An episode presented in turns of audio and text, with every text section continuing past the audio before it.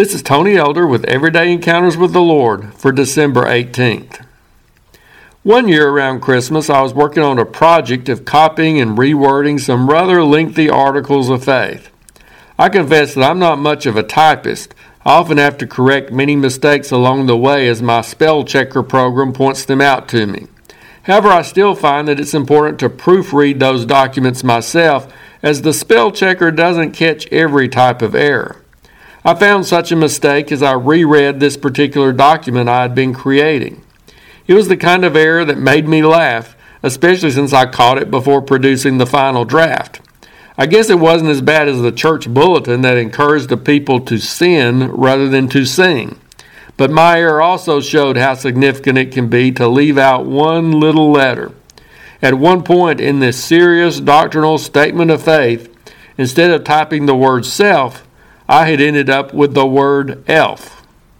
Needless to say, it didn't exactly fit in with the subject matter. Then again, maybe I was just feeling an extra measure of the Christmas spirit that day. I've never really thought of myself as an elf. While I'm not among the tallest people around, I don't think I could quite be described as elfish in stature either. And I'm also fairly certain that my ears aren't pointed enough for the job. However, during this season of the year, we think of elves as those who help to produce and give away gifts. When you look at it that way, it would be nice if more of us did turn ourselves into elves. When we were kids, we probably thought of Christmas more in terms more in terms of getting presents. However, as we become adults, hopefully we find ourselves more wrapped up in the giving of gifts rather than the receiving. But even then, it's easy to fall in the attitude of seeing giving as a burdensome chore that we're obligated to carry out rather than as a privilege and a joy. As a pastor, I have the opportunity not only to give personally, but also to represent a church full of people as they exercise this privilege of showing generosity.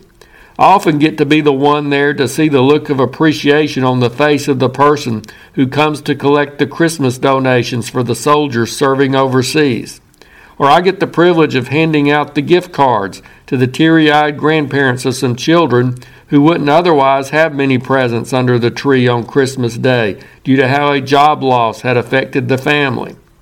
I get to play Santa and give some money to help out the family who is suffering hardship due to a physical injury that is keeping one of them out of work. The words of Jesus, as quoted by the Apostle Paul, certainly ring true when he said, It is more blessed to give than to receive. How can we better experience the joy and blessing of being a giver, not just at Christmas, but throughout the year? Well, let's keep our eyes open to those around us who may be in need.